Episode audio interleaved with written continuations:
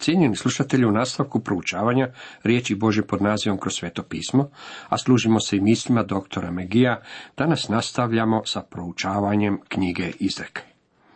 Osvrćemo se na šesto poglavlje. U ovome poglavlju pokriva se mnogo različitih tema. Poglavlje započinje s nekoliko savjeta koji su dobri za poslovni svijet danas, kako za kršćane, tako i za nekršćane. Radi se o jednostavno dobrim poslovnim načelima. Vidite, Bog je dao mnoštvo dobrih savjeta cijelom čovječanstvu, kako spašenima, tako i nespašenima. Dobra poslovna načela govore u sljedećim recima ovog poglavlja. Sine moj, kad jamčiš bližnjemu svojem i daš svoju ruku drugome, vezao si se vlastitim usnama, uhvatio se riječima svojih usta. Ovdje se spominju dvije stvari koje su dobar savjet u svako doba. Budite na oprezu kod potpisivanja jamstva. Nikada nemojte postajati partner sa tuđincem. Nespašeni ljudi mogu slijediti ove savjete u svome poslovanju i to će im biti od velike pomoći. Drugi stih daje nam naslutiti da se čovjek hvalisao, po svemu sudeći jedan od razloga zbog kojeg je netko spreman potpisati jamstvo drugom čovjeku je i taj što je želio ispasti nešto veliko. Htio se pokazati izuzetnim u financijskim okvirima. Moramo se čuvati takvih stvari. Učini onda ovo, sine moj, oslobodi se, jer si dopao u ruke bližnjemu svojemu, idi, baci se predanj i liječi bližnjega svoga. Ne bojte se otići k njemu i riješiti ovu stvar. Potrudite se da se držite svojih prijatelja, a da se čuvate svojih neprijatelja. Upravo je to ono o čemu se ovdje govori, a naći ćemo to i na nekoliko drugih mjesta u knjizi. U četvrtom i petom redku dalje kaže, ne daj sna svojim očima, ni drijema svojim vijeđama, otmi se kao gazela iz mreže i kao ptica iz ruku ptičaru. Nemojte spavati u takvim situacijama, izravnajte stvar što je prije moguće. Ako ste potpisali jamstvo, tada ste poput ptice koja se uhvatila u zamku. Ovo je upozorenje. Sada ćemo predstaviti i pozitivnu stranu. Ne samo da čovjek mora biti oprezan oko onoga što čini u svom poslu i onoga što govori u poslovnom svijetu, već također mora nešto naučiti i od mrava. U šestom do osmom redku čitamo. Idi k mravu, ljenčino, promatraj njegove pute i budi mudar. On nema vode, nadzornika, ni nadstojnika. Ljeti se sebi brine za hranu i prikuplja jelo u doba žetve. Maleni mrav također je i učitelj. Mrav nam može otkriti velike istine.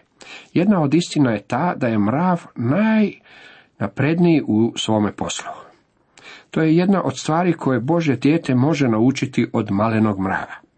Mrav je predano zaposlen onime što je najvažnija stvar u njegovom životu sakuplja hranu za zimu, brine za budućnost i vrlo je zaposlen u tome. Mislim da je jedan od najvećih grijeha među kršćanima danas lijenost, a mnogo tih lijenčina može se pronaći u puno vremenoj kršćanskoj službi. Svatko od nas trebao bi se pitati i postaviti pitanje što čini sa svojim slobodnim vremenom. Čitamo li Božu riječ? Proučavamo li Božju riječ? Mislim da je lijenost jedno od najvećih prokletstava današnje kršćanske službe. Jedan mi je mladić došao i rekao, osjećam da sam gotov kao propovjednik. U ovoj sam crkvi pastor već tri godine i ponestalo mi je propovjedi. Osjećam se kao presušeni zdenac. Naravno, tada je postao vrlo pobožan. Mnogo sam vremena proveo u molitvi i meditaciji. Zato sam ga upitao, koliko vremena provodiš u Bože riječi? Koliko vremena provodiš u njenom proučavanju? Nisam mogao dobiti sasvim jasan odgovor, ali mi je natuknuo da je provodio manje od jednog sata u proučavanju Biblije. Bio je veliki promotor, uvijek vani gdje je nešto radio, dok je sve to vrijeme najvažniji posao ostajao neučinjen. Rekao sam mu, ako ne promijeniš svoj put, trebao bi se maknuti iz službe. Sramota je u nedjelju izlaziti za propovedaonicu nepripremljen. Trebao bi imati nešto za reći iz Bože riječi. Mrav ima pouku za tog mladića. Idi k mravu ljenčino, promatraj njegove pute i budi mudar. Od 9. do 11. redka kaže dalje, a ti dokle ćeš ljenčino spavati? Kad će se dići oda sna svoga? Još malo odspavaj, još malo odremaj, još malo podvi ruke za počinak. I doći će tvoje siromaštvo kao skitač i tvoja oskudica kao oružanik. U nastavku govori nam o zao čovjeku. Sada smo došli do opisa zlog čovjeka, sina Belijalova. Nevaljalac i opak čovjek hodi slažljivim ustima, namiguje očima, lupka nogama, pokazuje prstima. Jeste li to ikada opazili kod čovjeka? Sve što čini i svaki potez kojeg učini je sugestivan. Sve što kaže ima prljave konotacije. Postoje kršćani koji su granični slučajevi u ovome smislu. Poznavao sam jednog takvog propovjednika i od njega sam se udaljio pred mnogo godina. Znam i nekoliko lajka koji su takvi. Sve što su rekli imalo je dvostruko značenje. Znam za ljude iz takozvanih kršćanskih skupina koji na svojim sastancima pričaju viceve s dvostrukim značenjem. U njima uvijek postoji ta nota sugestivnosti. To je jedna od stvari protiv kojih Bog progovara.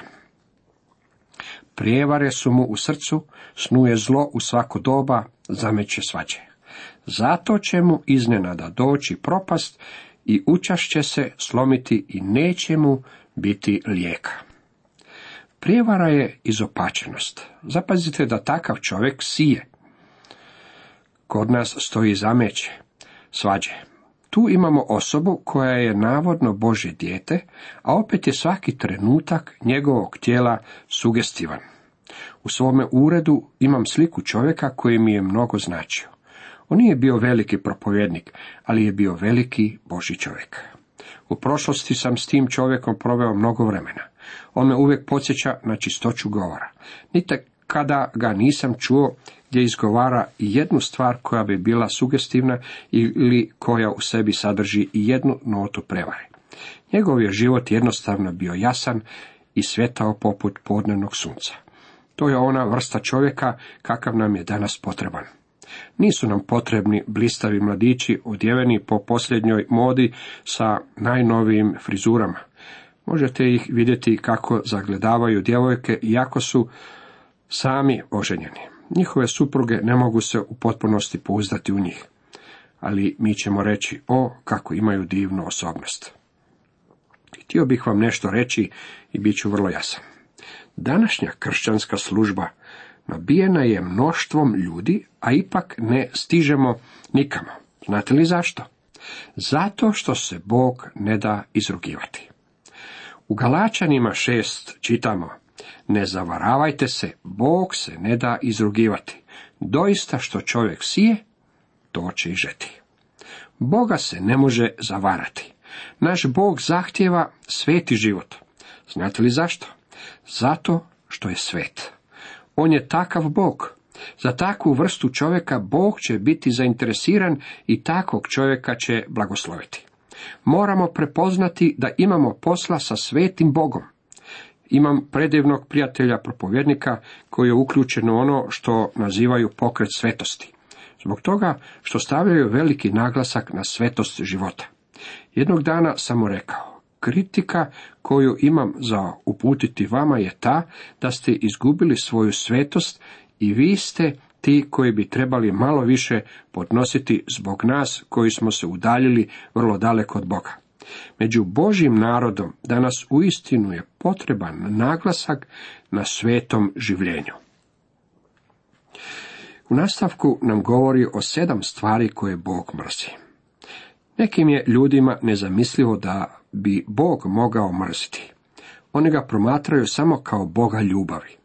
Razlog zbog kojeg se drže takvog stava rezultat je slijeđenja deduktivnog zaključivanja temeljnog na silogističkoj metodi zaključivanja. Glavna premisa je ta da je Bog ljubav. To je istina. Niža premisa je ta da je ljubav suprotna mržnji i to također je istina.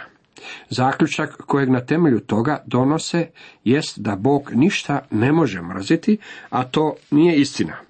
Bog je ljubav, ali mrzi zlo. Istu stvar možemo vidjeti i u našim ljudskim odnosima. Vi volite svoje malo dijete, ali mrzite vrućinu koja potresa njegovo tijelo. Vi volite svoje malo dijete, ali mrzite bijesnog psa koji slinave gubice ulazi u vaše dvorište kako bi ujeo vaše dijete. Ako volite svoje dijete, onda ćete mrziti bijesnog psa. Tako dugo, dok postoji svijet kontrasta, svijet u koji je ušao grijeh, ljubit ćemo ono što je ispravno, a mrzit ćemo ono što je pogrešno. Ili, s druge strane, ako ljubite grijeh, tada ćete mrziti pravednost. Božja riječ govori nam da ljubimo dobro, a mrzimo zlo. Kada dođemo do propovjednikove knjige, vidjet ćemo da nam je rečeno kako postoji vrijeme ljubljenja i vrijeme mržnje. Propovjednik 3.8. Tu vidimo kako postoji sedam stvari koje Bog mrzi. Evo njegovog popisa. Šest je stvari koje gospod mrzi, a sedam ih je gnusoba njegovu biću. Ohole oči, lažljiv jezik, ruke koje proljevaju krv nevinu, srce koje smišlja grešne misli, noge koje hitaju na zlo, lažan svjedok koji širi laži i čovjek koji zameće svađe među braćom. Bog jasno kaže da mrzi ove stvari, a i mi bismo ih trebali staviti na naš popis. Stvari koje mrzimo. Ovo nije prvi put da Bog kaže kako nešto mrzi. Ako okrenete knjigu ponovljenog zakona, onje ćete pročitati u 16. poglavlju u 22. redku i ne podiži stupova jer su na zazor Jahvi Bogu tvome. Bog mrzi bilo kakve idole ili bilo što drugo što bi u našim srcima moglo zauzeti njegovo mjesto koje samo njemu pripada. Božja mržnja ponovno se spominje u psalmu 45. u sedmom redku, velikom psalmu tisućgodišnjeg kraljevstva. Ti ljubiš pravednost, a mrziš bezakonje. Jedno slijedi drugo, kao što noć slijedi nakon dana. Bog je rekao ranoj crkvi u knjizi otkrivenja. U drugom poglavlju u šestom redku čitamo, ali ovo imaš, mrziš tijela Nikolaita koja ja mrzim. Vidite, dragi moji prijatelji, Bog ljubi, ali Bog također i mrzi. To je poput slatkog i kiselog okusa koje su kineski i europski kuhari razvili u pravu umjetnost. Bog je ljubav, ali je na jednaki način Bog i mržnja. Sveto pismo jasno govori o tome. Broj sedam u Bibliji ne ukazuje na savršenstvo, već na potpunost. Bog ima potpunu mržnju prema ovim stvarima, a to su sve djela tijela. To su stvari koje otkrivaju potpunu izopačenost i krajnju degradiranost ljudskog roda. Bog je dao zapisati da te stvari mrzi. Bog negira teze liberalne teologije, da je on nekakav senilni, sentimentalni starac koji uvijek plaće, a nikada ne djeluje, da jednostavno zatiskuje oči pred grijesima čovječanstva, te da je tolerantan prema zlu, da oprašta zbog toga što nema petlje kazniti grijeh. Bog kaže, ja ljubim, ali također govori, ja mrzim. Zamisao da moramo biti velikodušni prema krivcima uvelike je rasprostranjena u našoj zemlji, jer nemamo odvažnosti do kraja sprovesti snažan program kažnjavanja. To je ono što kvari naše društvo i vodi ga u siguran brodolom. Bog je voljan kazniti krivca. Bog se ne boji javnog mijenja. Bog ne bježi pred tim hoće li uvrijediti čovjeka. Bog nije kukavica. Bog kaže da ni pod koju cijenu neće očistiti krivca. Njegovi su zakoni nepopustljivi i nepromjenjivi. Promotrimo ovaj popis ogavnosti koje Bog mrzi. Danas ćemo pogledati samo nekoliko.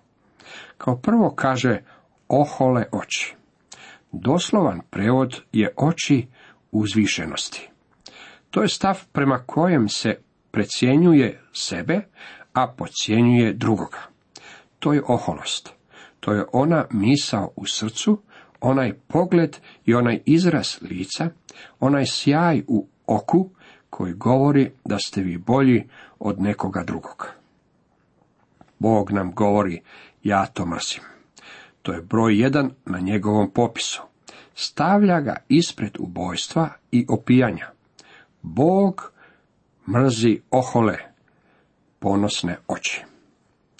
Čudno je što se u današnjim crkvama čovjek može izvući sa svojim oholim očima i nitko mu neće reći ništa zbog toga. Znate li da je prvi čin grijeha u nebu izvorni grijeh bila oholost?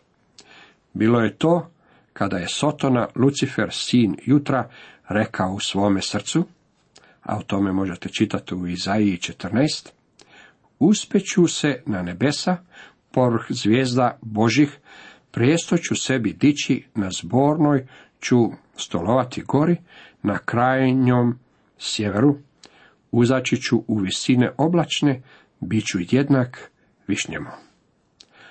On je onaj koji je došao čovjeku u Edenskom vrtu i rekao, vi ćete biti kao bogovi, a čitamo to u postanku trećem poglavlju u petom redku.